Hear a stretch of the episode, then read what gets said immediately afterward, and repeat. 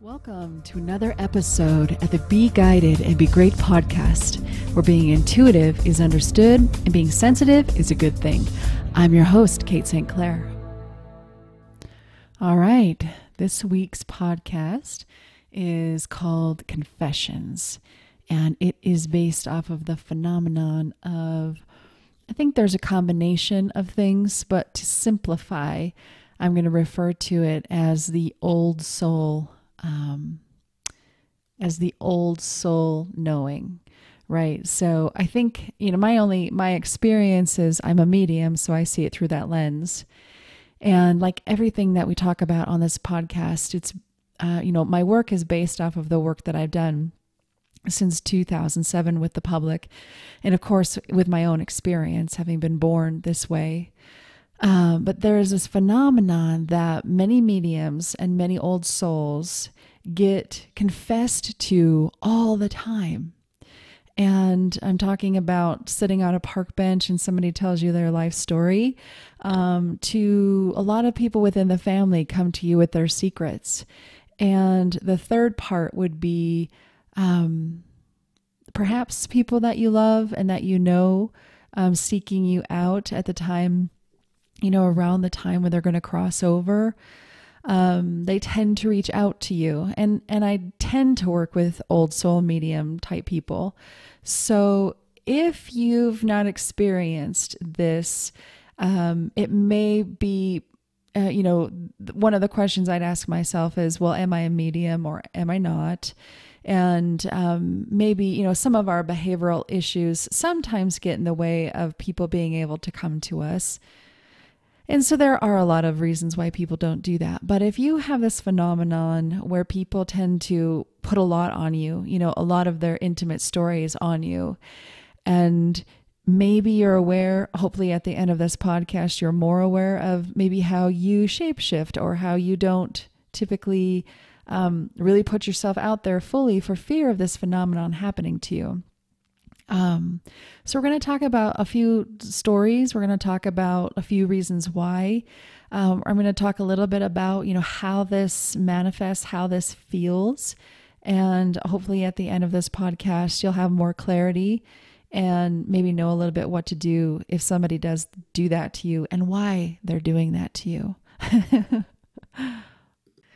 okay, I want to reframe it and call it the old wise soul right? So the old wise soul, and you might be an old wise soul if the first phenomenon I see with many, with myself certainly, and with many, many of my students and clients is that strangers tell you their life story.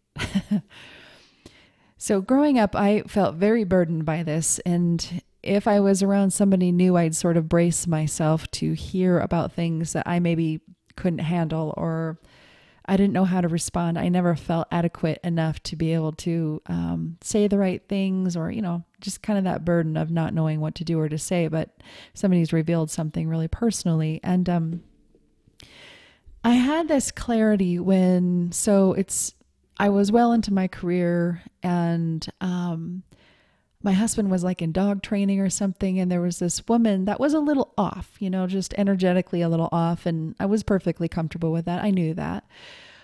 But um she sat on the bench next to me and i just had our son and my toddler was sort of around and she just really started to confess. And this is something i'm i was perfectly familiar with and i just sat and listened and um, just really revealed intimate things about uh, miscarriages and children. And of course, I'm a mother there with children. So, of course, I was a safe person to share these stories with. Uh, but there was so much more going on, and I understood this. And it's one of those things where you've probably heard the person stops themselves in the middle of a sentence and they finally say, why am I telling you all this? you know, that's another moment where I'd feel I'd feel really uncomfortable. Like I don't know why you're telling me this, but at that very moment, I knew exactly why. Uh, between me being a mother and me being a medium and me understanding how old my soul was, I knew that she might not have another person in her life where she can reveal such things and not have an opinion or a judgment or you know all the ways that people that love us and care about us maybe don't have safe responses. You know, sometimes that's true for some people. And uh, I was just really able to sit there and smile back at her and reassure her and just witness. I was finally able to just witness without being so uncomfortable myself, not knowing why she was doing that. In that moment, I had clarity of all the reasons she would, of course, do that. And with some contemplation and just kind of going back into my history, I finally understood why people do that to me. And then working with so many incredibly old, ancient souls and people I find myself telling everything to. I'm a rather open person anyway, but there are some people I really I can say exactly what I'm thinking and feeling. And so seeing this over and over in my profession with my own students, um, I'm able to articulate why people do that to you. Uh, and I think it's an important conversation because, um, you know, we'll get through all three of the phenomenons here, but it, it, it, what it does is it basically comes back to when people tell us such intimate things, if we don't have good boundaries, we can take in their story and then carry that story in our own energetic system. And, or maybe we are thinking to ourselves, I can barely handle my own life. Like, I cannot handle yours too. You know, like those are sort of the subconscious thought patterns we have around such um, intimate stories of other people. And so, knowing this about yourself, really knowing why people do that, um, at the end of this podcast, I'll give you three things to do to really just be able to witness somebody's story and not take it in and not take it on. So that's the exciting destiny. If you're not there yet, that's where you can go so that you don't, you know, perhaps hide from life or hide from people for fear of people sharing really intimate things with you that change you in that moment. Or, you know, if you're going to a party and you want to have fun, which is just a, you know, a real ambition for sensitives. going out and just having fun seems like an impossible thing sometimes. So, you know, you kind of go and you're trying to put yourself out there, and then, you know, you have somebody dump a really intense emotional story on you. It's hard to shake that off. It's hard not to change your own intention to take in their story. And so that is, you know, if I can say it, it's one of the burdens of being a sensitive where people come out of the woodworks to tell you intimate things. And it's impossible sometimes to enjoy yourself thereafter because you really have to now process what they just told you or the story or you know and if you start remote viewing the story oh, you could have a full-time job for the next couple of hours. So it's kind of funny. It's definitely sad sometimes it's definitely going to be okay and it is totally okay once you know why and you know why they're doing that and then what to do so that you don't have to ruin the rest of your afternoon by processing somebody else's life story. Okay, the second type of phenomenon here for the old wise soul is being a secret keeper.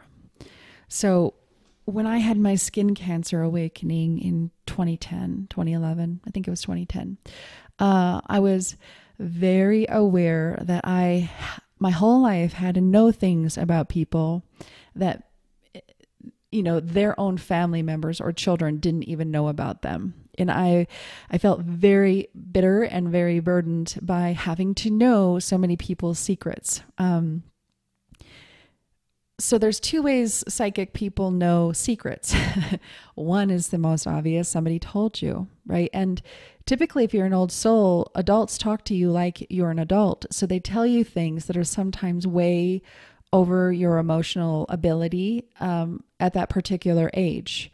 Um, so that can be burdenous in its way. Again, you know, your brain perhaps is not grown to be able to handle a complex story, and yet you've heard it, you know it, you read it, and sometimes you don't know where the off button is when somebody tells you a secret. Um, and again, maybe you don't have the emotional ability to handle it or deal with it. So it's just a total burden for you when you're a child. Um, the second way is that you know secrets because you read them. You just downloaded it, you just totally knew it. Um, one of the more obvious things was I think I was in my 20s and I was around some family member members. There were several of them there. And when a family member came into the kitchen, I knew that they were talking to somebody other than their spouse. You know how you just like all all things light up on your body and you see a family member talking on the phone and you're watching, you know, you're observing behavior which was suspicious, but I was only watching cuz I was getting the message that the phone call was sort of not on the up and up. Again, not my business, not my problem, but now I just I know that there's some, you know, hanky panky here going on with a family member that again it's just not my business but psychics feel very um very responsible for the information that we pick up. I mean was i to tell the other family member's spouse i mean you feel tremendous um, shame and guilt of others and you don't know what to do with the information that you get. So that's like, like the drop in the bucket. And it was really the skin cancer awakening for me that made me really just over and over and over for like six months, I had to just accept who I was. I had to accept that I don't necessarily have to be the secret keeper because the p- paradox to that is, um, you know, truth, truth, truth, truth. So it was the skin cancer that helped me stand in the light of truth, but also have the maturity and be grounded in that so that I didn't have to um, be the one to tell people secrets, particularly if it was not my business, not my problem. You know, that's a really hard lesson for us sensitives to to learn over a lifetime, because many people make us feel a lot of guilt and shame, or we perceive it as that uh, for stuff we had nothing to do with. Um, and then when we do, and maybe we try to be honest, you know, there can be the reception can be uh, you know, you could be telling the truth and somebody can tell you, well, you're lying or that didn't happen. Or, you know, there's a lot of nuances there. We won't get into that today. But um, I see this across the board with my students where there is this heavy level of burden of knowing secrets or uh, maybe, maybe the family members think, oh, Uncle so and so is fabulous, but you know that that that Uncle so and so was not only dangerous but lawfully convicted of the danger that you felt was possible when you were five. You know, and 20 years later, he was held accountable by law, and still, yet, the family still tries to tell themselves that, oh, it wasn't so bad, or oh, they didn't do what they did. And so, this is a this is one of the reasons I deeply wanted to do this podcast about confessions because sometimes the person confesses directly to us which is one thing. You know, when people sometimes tell us their secrets or your secrets, or, um, and typically the more refined you get, the more you know, oh, they're just making shit up, or, oh, okay, okay, that, that feels right. Now, now I understand. Sometimes it feels good to us to, for somebody to reveal a secret if we've been getting that energetically forever anyway. But this level of, you know, sometimes confession comes with energy. And like I said, when I just had this knowing, like, oh, that phone call is not on the up and up. And therefore, it was a confession of some sorts because I was there in that moment to feel that truth for that family member. Um, and so, as we get to the end of this podcast, we'll just talk about those, you know, a couple nuances on how to deal with those moments of confession when it's psychic. And sometimes I'm sensing now that I'm in my 40s many of the things I deeply knew and felt when I was in my teens did not get confirmed really until my late 30s and 40s for sure.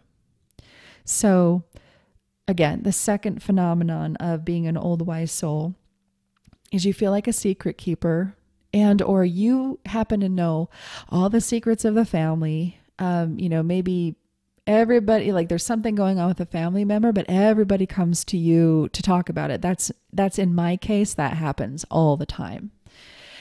And i've made my peace with it because i understand why. There is an understanding whether it you know and certainly subconsciously but maybe just soul to soul that you know, you're a person that understands the nuances of human behavior. And so if somebody comes to you with some intense story, on some level they know you can handle it because you've been around the block you know? Um you're an old soul meaning that you have come to this dimension many many times and you've been through a lot as an old soul. You've had all kinds of experiences. Um you know you've been the hurt and you've been the hurting um you've been the victim you know you've been the aggressor you you've been there as a soul on many aspects of the human experience. And so, on some levels, they're picking that up. Maybe their spirit guide told them to tell you so they feel better, or they can confess, you know, just get it off their shoulders. Um, have somebody mirror back to them that they're right you know you're you're seeing this correctly i have a few family members that come to me to mirror back you're seeing that correctly maybe in the the rest of the family wants to pretend this isn't real. this isn't happening. And it's okay. I'm not in control of the family's consciousness here, but I I refuse to be that burdenless, burdened down secret keeper, and I want to be in the light of truth. So that's just sort of where, if I know what's up, that's where I stand in that space of truth. And people are safe to come to me, and people are safe to have that conversation. And um, it's not my job to fix everybody. So that was a really amazing epiphany I had during my skin cancer awakening when I finally accepted this part of myself and why people tell me secrets. Okay, and finally, the third phenomenon that happens if you're an old wise, old wise soul is that people contact you or they just flat out ask you about death around the time that they pass away. Um, so the death thing would I would maybe assume would be more of a medium thing. But I can also see it if you're just simply an old wise soul that does not have a big, huge medium thing going on in this life. You know, that's not the calling for every single older soul. Is you're not not everybody's called to be a medium. So um, I could definitely see being an old soul that is not always sort of being called to that moment of death or passing. Um, but I have to just talk about my reality and, you know, my experience and the experience of my clients is uh, people can really come out when they're about to pass away. Um, people come out to you after people pass away for answers. Um, and if you're not, let's just say, a professional medium, that's a terrifying moment because unless you do this work and it's your life's purpose and you're used to talking to people about death and having answers at that like front consciousness that is a deer in the headlights moment um, many times before i um, came out professionally i would have people stop and ask me um, really early in my career, um, I was finally telling people I'm a working medium, psychic medium, and I was in like a some sort of spiritual group. And you know, the minute you kind of say that publicly, people already kind of act different towards you. And I was sort of used to that, and I had prepared for that, but I was less prepared for when the teacher. I guess we were talking about life and death, the moment of death, and she was talking about it and then she turned to me and asked me to clarify that or to talk about that you know and i had no talk prepared i wasn't prepared for that moment and it's a real like how do you articulate that in like 30 seconds you know so you can get that if you've had that over your lifetime where people ask you life and death questions or um um, for example, th- this other phenomenon where they come to you on some level, their soul knows they're about to pass, and so they reach for you. And if you don't have a voice, and if you don't feel like you have authority to talk about it, you don't reach back, and it's a really devastating um, thing that is hard to get over over a lifetime. Some of my bigger regrets is when people reached to me in the moment of their death, and I couldn't reach back because I felt so inadequate to articulate what was happening to them. I hope, and you know, my experience now is I'm maybe a little too confident, a, little, a little too comfortable with these conversations because I've had them for so long. So I can talk about death as much, you know, as easily as we can talk about breakfast. Um, and I'm humbled by that because one time I was with my friends and colleagues, and I happened to have my 16 year old daughter with us. And we were talking about death, and, you know, everyone's parents are aging. And, um, I could see my daughter kind of seize up and become really uncomfortable. And I so I, turned to her and immediately said, "I'm so sorry, honey. Is this conversation bothering you?" And she started to tear up. You know, and it was a real um, humbling moment. Um, you know, to humble. Okay, not everybody can talk about life and death as easily as lunch. And so, in the presence of my child, we could, you know, back it up a little bit. But it was also quite a triumph for me because death is such a part of life. Um, the forbiddenness to talk about it is just so inhumane. It's just grossly inhumane. Um, so the fact that I can talk with students and colleagues and friends and we can talk about what is inevitable for all of us is such a free place to be. Um, that you know you can talk about it before that dialogue is continued through the process. And then on the other side, you've created this relationship where this conversation is not only a safe place, it's an ongoing conversation. So you're not just picking up this new vulnerable conversation out of the blue, perhaps in the depths of grief. So, um, er, let's see, I guess I was a realtor in my late teens. So let's just say I was 18 years old. I was a real estate agent. And one of my childhood friends, um, this is how old it was. I got a page that my friend had called on my pager. and so I was really excited. I, I wanted to call him back, but there was something sort of, I hadn't talked to him since we were in like seventh grade. I, I kind of was a little bit afraid for some reason. And then a few weeks later, I saw in the obituaries that he had passed away. And so for years, I sort of, you know, this thing where people reach towards you at the precipice of death that feels very like, why would they do that? You know, and I felt like I really missed an opportunity. And I felt like such a coward for not just calling the guy back. Um, you know, I had images of him on his deathbed, and all he wanted to do was talk to his childhood friend Kate. And I took that from him by just over analyzing the shit out of that moment. So I carried a tremendous amount of guilt for not just calling him back. Well, then I, over the course of the next decade, that that happened a few times, you know, a few times more, where on my grandpa's deathbed, um, he reached for me and I changed it to how's the weather because I did not have a voice yet. I could not, in the moment, transitioning, exit point right here. I could not I could not navigate this with him. I could not reflect back anything other than you know, maybe my own terror or my own insecurity, my lack of authority on the subject at that point. Um, so that too took me years to get over and to just accept, you know, why are you reaching for me? I I felt so inadequate. And now I completely understand why cuz I've grown into myself.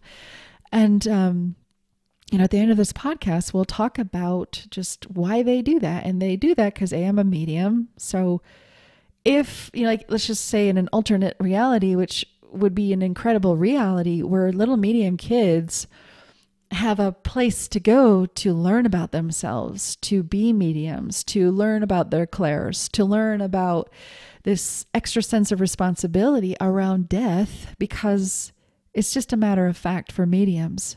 People tend to talk to us about death, and people tend to reach for us in those very intense emotional moments. And if you're a medium that's in total denial or you're you know you don't have the confidence you don't have the verbiage you don't it's not on your tongue because you don't speak of such things you really lose these moments when it actually does count so um this is just that phenomenon you know if you can think about in your own life where maybe you know I didn't necessarily have a relationship with my grandpa so when he was crossing over that uh it was an emotional thing for me because I wasn't close to him either, you know, and you feel a lot of like, why couldn't we have been closer? You know, why couldn't things have been different? You know, you ask all the why questions instead of being able to be present in the moment of, well, it's upon you. And this could have been a really precious moment to have had um, between you and your grandfather for the rest of your life had I, you know, been braver, brave enough to reach back in that moment. So, but again, I just did not have I did not have the functionings to be able to do that.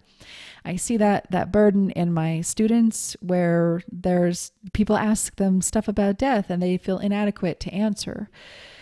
And I mean, if I have if I can say anything, it's that the people that talk to spirits are the ones who should talk about spirit things, right? If if you're talking to heaven, you do have authority on what heaven is and where people go when they pass away.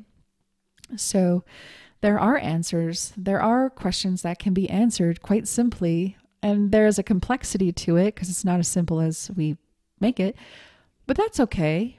You know, we can handle a simple um, conversation about it. And if a more texture comes in, we can handle that too. And so, these three things that I'm going to talk about now are the real ways for you to ground yourself when these moments happen to you.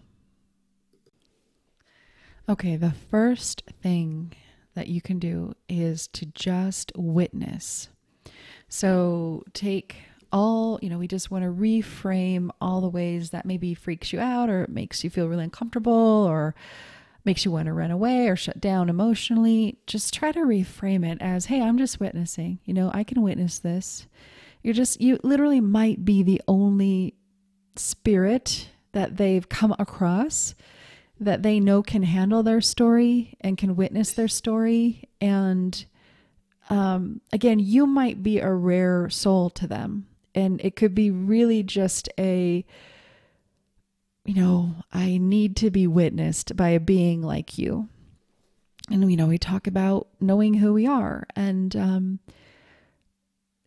sometimes again if this happens to you you might just be a, a, rare type of soul that can handle to have the presence of mind to just witness somebody else's story and so you know when you witness a sunset you don't have to do anything you just sit and watch and it can make you feel you know it's not responsible for the way the sunset makes you feel um, so when people tell their stories the second thing to do is to um, you know, well, I want to finish the sunset metaphor.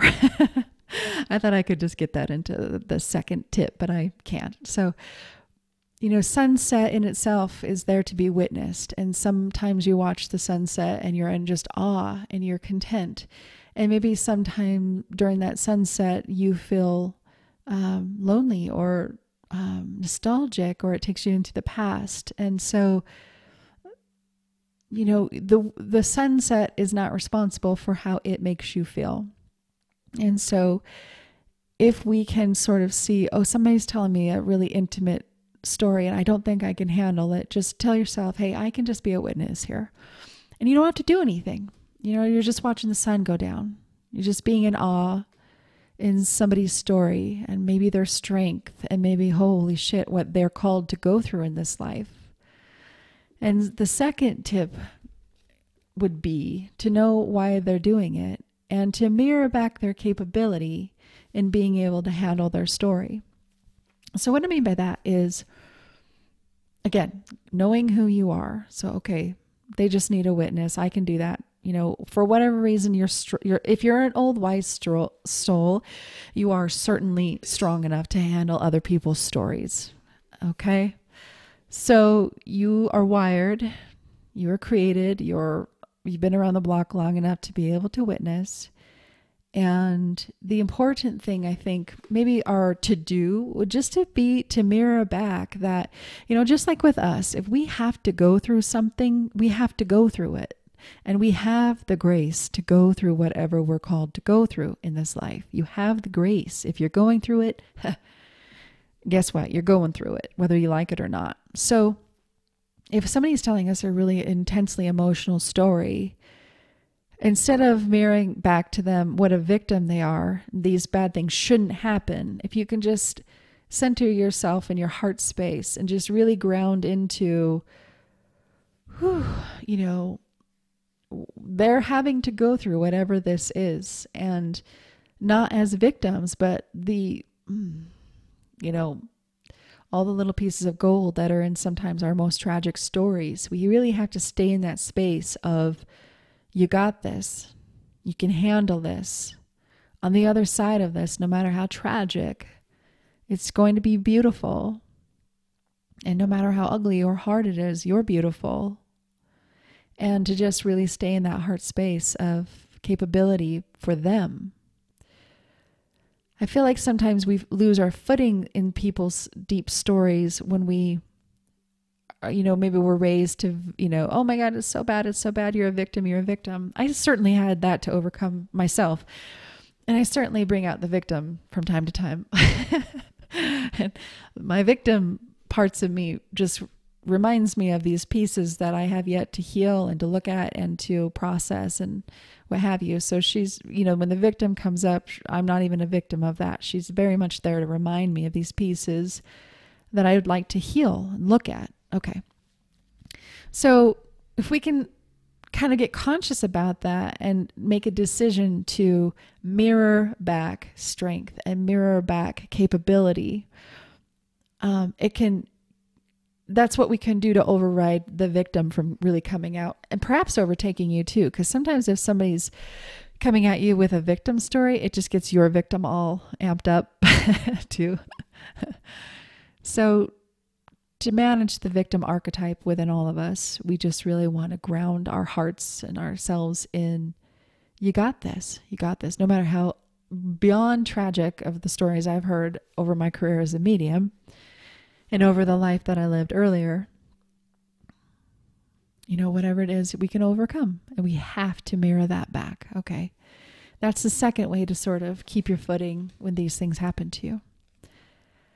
Okay, and the third one, which just took me forever to learn and to be able to execute, and now I just do it as habit. But the third one is every time you pick up the energy of somebody's story to look at it, put it down. You know, just put it down. And then after you put it down, send it back with a blessing. So here's how it probably goes for you, right? Somebody's telling you a story now you start to remote view it. Now the story is over, but you're remote viewing it. You're playing images over and over in your mind. Now you're back in the car with your family, and all you can do is play those messages over and over in your head, in your mind. Maybe the feelings are coming in. Maybe you hear what that moment was like, and now you're pretty traumatized, okay? So, what I do with my students is we, you know, just practice identifying, okay, you're spinning out. You just took in the story. But you've got to learn, like you would a package, pretend it's a beautiful package that they just told you, like try to contain it into a beautiful package. You put the story down and then maybe you hand it back to them. You could even do a visualization where you hand the story back to them with a blessing, you know, God bless you, or blessings to you, or whatever. But just put it down and send it back with a story. Right. So now they're telling you a story and you're aware I'm not picking up this package. I'm not touching it. It's not mine. I'm going to witness. I'm just going to witness. Okay. Let's just say now you're in the car with your family. You kind of picked up the story, right? You're kind of remote viewing it. You're thinking about it. It's kind of getting in. So you just visualize pushing it out of you, getting it off out of your aura, and just sending the energy back with a blessing. Bless you. And every time you want to start remote viewing, you keep blessing it and sending it back. And that is a skill to develop that can really you can get that so refined you you don't even pick up stuff anymore. And maybe you find yourself just blessing them. You know i think all of us could use blessings. So there's there's nothing that there's nothing wrong with that. You know not sarcastically. I think to my listeners, I wouldn't have had to even say that, but you know, like a genuine blessing. Um, and it blesses you too, because you're also talking to your spirit about you don't have to pick up everybody else's crap. You don't have to pick up everybody else's pain. That's not your job. That's not why you were born. Okay. This can help bodies, you know, shake off energy, maybe shake off some weight, you know, get a little pep in your step back. it can be really transforming to do these three things. Um, again, witness, just witness. Um, number two is just, you know, mirror back, you got this. It's going to be okay. I, you know, you're, you've got all the grace to get through this. And number three is to drop the energy and send it back with a blessing if you dare keep picking it up and, and thinking about it, okay? So, confessions, confessions to the sensitive, to the psychic medium. Um, I hope that you got a lot out of this podcast. I've certainly enjoyed talking to you about such things. And I hope that there's some refinement for you and some clarity on maybe why the outside world comes in sometimes, and sometimes why the outside world comes in really hard and in a really intimate way. And sometimes I know you feel like you can't handle that. So I hope these three three tips can help your mind and your nervous system and your heart from not closing and get you back out into the world and out of your house and out of um, being isolated to prevent moments like this. you know, I understand, but Okay, until next time, take care. If you're interested in finding out which is the strongest Claire in you, go to my website at katestclair.com and take the quiz Which Claire Are You? Until next time, remember, it's your birthright to be guided and be great.